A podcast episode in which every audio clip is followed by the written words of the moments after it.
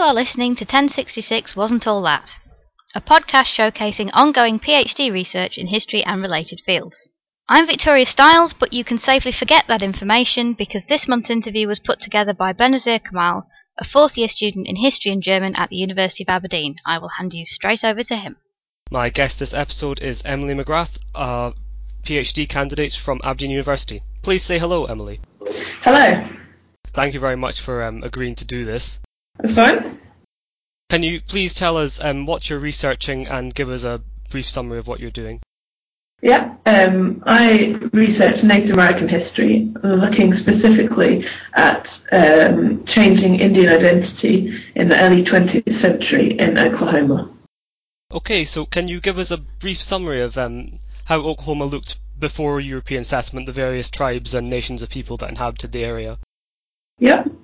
So Oklahoma is quite um, unique in many ways, um, but partly due to what happened later on. So initially, in some ways, if you think about before the borders of statehood, um, then Oklahoma was much like other places. Tribes moved um, in and out. Um, so if I give you an example of one tribe who were in Oklahoma in the 18th and 19th centuries, their history had begun a lot earlier um, in Canada, um, and they moved eventually down to Oklahoma. So that's kind of a situation of the complexity of tribal movement in America. Um, but if you then again take that tribe, then when they were there in Oklahoma, they were very much as you might have imagined, um, existing with men hunting buffalo, women um, collecting plants, growing gardens, that sort of existence. Um, so that's uh, how things looked in that way. But the big thing for Oklahoma that changed its history is that the removal period when tribes in the southeast, the big tribes, Cherokee, that kind of thing, were moved by the um, American government, then they were moved to Oklahoma, broadly speaking. Um, and so then um, that's okay, so that's moving after European settlement, but that just gives you a kind of an overview of kind of moving from one to the other.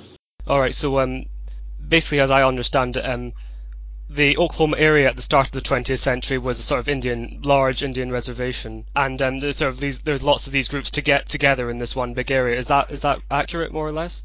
Yeah, there, is, there are a number of reservations, and you've got a mixture of tribes that had been in Oklahoma at the time of the removal period, um, such as the Arapaho and the Cheyenne, for example, um, which is sort of in the southwest of Oklahoma, and then particularly in the the north, um, the northeast, um, you get tribes like the Choctaw, the Cherokee, Seminoles who have moved there. So you've got this mixture of these big tribes that have more political power and more political connections and tribes that have been there initially. And there's a mixture of big reservations, smaller land areas. Um, and that intersects also with um, policies that were happening to change the reservation process um, thing through the allotment policy, which is cutting up the Indian lands and things like that. So there's a, a mixture of things going on. Okay, so um, now your research is uh, focused entirely on the sort of early 20th century. Can you explain sort of why this is a this period is particularly interesting?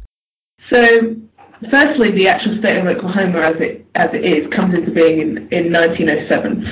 So before that, you do have Oklahoma, but in two different ways. You have two territories: the Indian Territory and the Indian uh, and the Oklahoma Territory, and they in 1907 combined to form one state. So to begin with, the actual state of Oklahoma didn't actually exist before then, so that's kind of something to bear in mind. Um, but also because this is a kind of a big period of change in America generally, so that's another thing to bear in mind. Yes. The progressive era, lots of um, movements of reform, modernisation, ideological change, so that and that impacts on Native American society as well. So that's the second thing to bear in mind. Um, and the third thing is that prior to 20th century, the way that Native Americans really existed was very much um, in a tribal sense. So there were some um, tribal connections between tribes. There were some some tribal connections between tribes that had similar languages, similar practices, had connections, but in more so than not, tribes were um, their own entities. They had their own belief structures, their own ways of being, as it were. Um, but in the early 20th century, that begins to be the beginning of um, Indian identity as claimed by Native Americans themselves, as opposed to Indian identity as a classification by European settlers and then white Americans of, of Native Americans. Um, so that's the beginning of what is termed as the modern pan-Indian movement, um, which kind of has developed from there. Yeah, and um, I think w- one of um, the main examples of this is um, in 1902, um, five tribes, tribes tried to form an actual state in the Indian Territory. It was called the state of um, Sequoyah, I, th- I believe. That's How do you correct. pronounce that? Yeah, that's that's correct pronunciation. so yeah, you're right. Um, that that did happen. Um, th- there are lots of um, kind of political issues that surrounded the statehood of Oklahoma generally.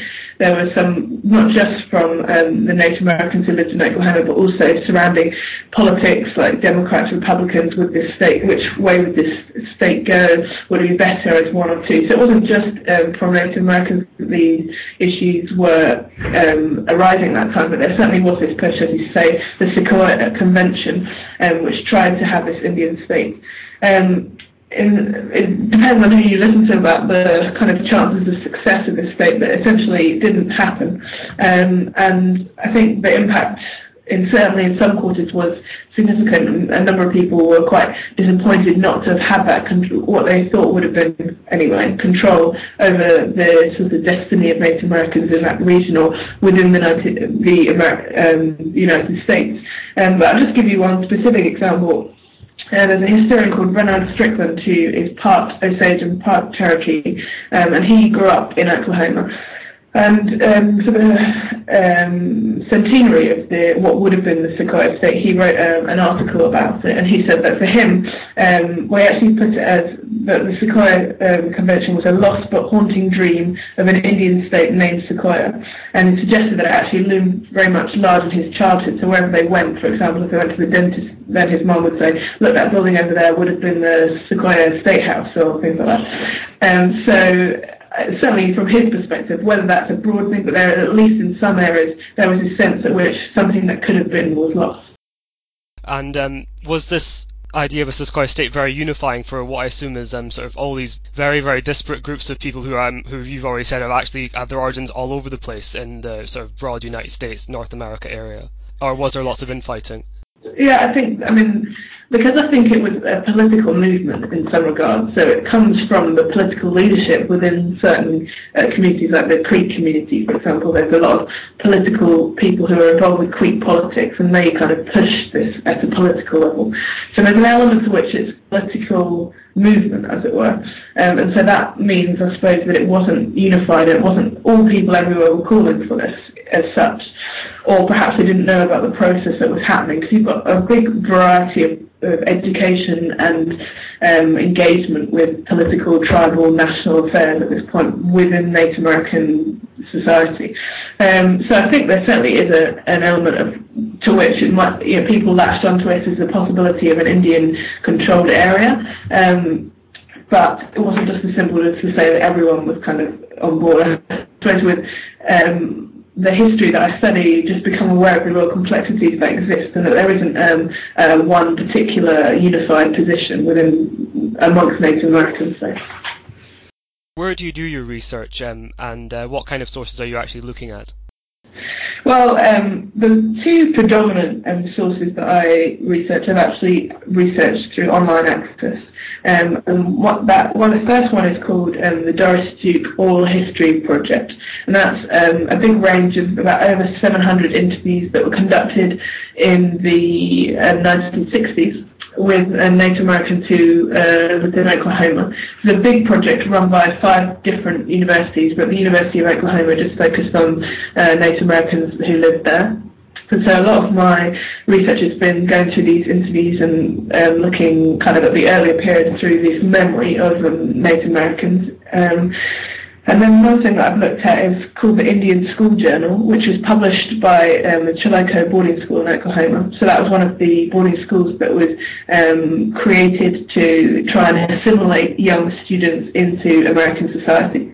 So it's based in Oklahoma, and they published a um, a journal, um, and it's a way of looking at how um, Indian identity was sort of exported from Oklahoma and looking at the incongruities between the, an establishment that tried to uh, stamp out Indianness, as it were, and but yet marketed this journal as an Indian journal and used kind of sold some Indian products and used some kind of Indian um, branding and things like that. So looking at that kind of difference. So those are two big sources that I look at. But I have also looked um, used the archives in DC, um, Washington DC, to get some more kind of information.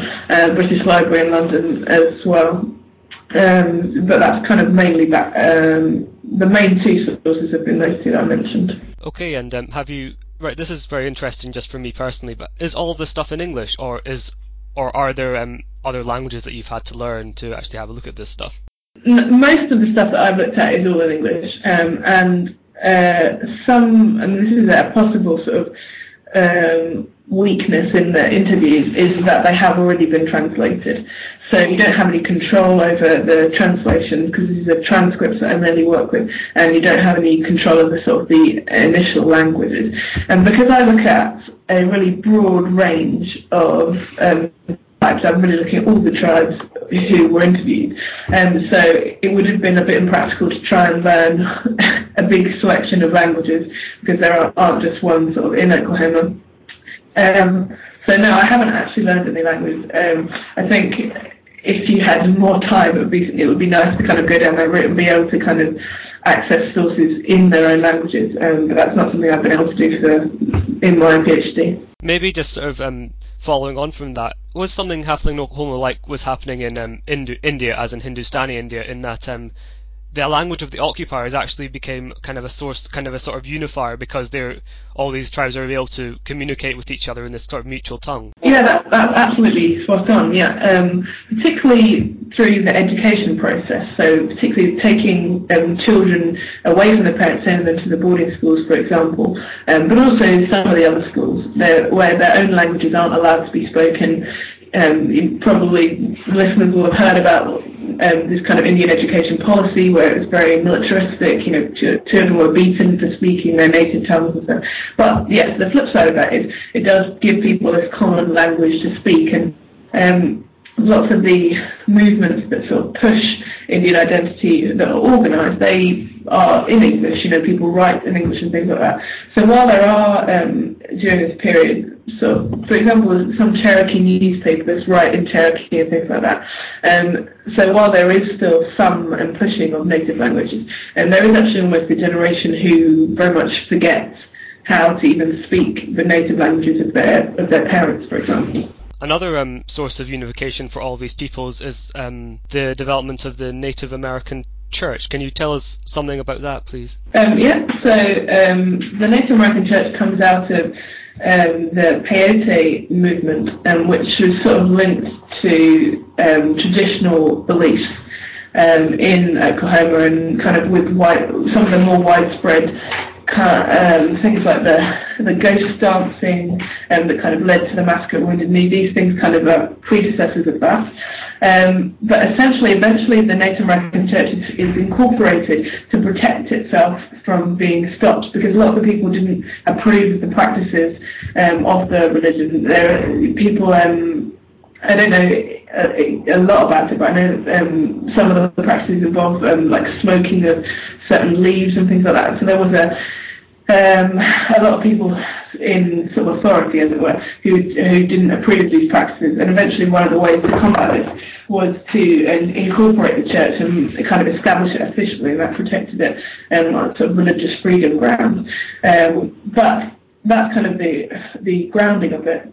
But the other impact is that Oklahoma essentially become, eventually becomes a sort of heartland of this movement. So not only does it start there, but people come to big events that exist there, and people travel, and there's a sense at which Oklahoma is the kind of ground zero. So people kind of come back through. Um, it's a place to, to visit. But there is um, just this um, sense that across tri- it moves from into into other tribes essentially. So it it, um, it becomes a unifying factor. Uh, the, one of the interviews that I have sort of talks about the practice of religious belief as being an Indian way of doing it, and I think that kind of gives an idea that, that it, it actually incorporates some elements of Christianity as well in some, for some people, but it becomes a, specifically an Indian um, way of having a religion, I suppose. Yeah, so it's um, it's kind of we would like to say it's sort of a homogenation of all of um all the various practices of the tribes with a little bit of Christianity thrown in as well. Yeah, I, suppose not not so much, but I think it, it the tribes that, that begin, it kind of southwest of Oklahoma, but it does very much begin from there. But yes, it does bring in elements of Christianity and some elements, other elements of Indian spirituality as well. We're um, sort of moving towards the end of the interview now. Um, can you um, tell us anything interesting that Cantor won't make it into your thesis? At this stage, I, don't really have anything that I'm particularly leaving out. I guess my research has been quite targeted as such. Um, there are possibly some things that I looked at from um, some of the other boarding schools, um, which I won't kind of get to be in, but I'm afraid I don't really have a lot of stuff that I'm not putting in at the moment. Do you have any advice for um, budding PhD candidates who are just starting out? Um, and also, is there anything that you would do differently when starting out yours? Um, I guess they're mainly practical things. Um, so the first thing would be sort out problems early on. Don't just sort of think because you're starting out you shouldn't kind of speak to the department at your university and get things kind of sorted out. I'd say get writing as soon as possible. Um, and then a really big thing would be kind of network, get involved with your department, go to kind of seminars, go to conferences uh, earlier as soon as possible. Even if you don't have stuff to present, I'd say go and kind of experience that kind of what's on offer. Gives you ideas about your own work as well as that kind of thing. So yeah, and read PhD Comics because it's fun when you're yeah. like having PhD depression. ah, okay. All right. So um, thank you very much for um agreeing to do this interview with me. You're welcome. If you'd like more information about the topics covered on this podcast, or if you'd like to talk about your own research or suggest a guest for us, then visit 1066podcast.blogspot.co.uk. Thank you for listening.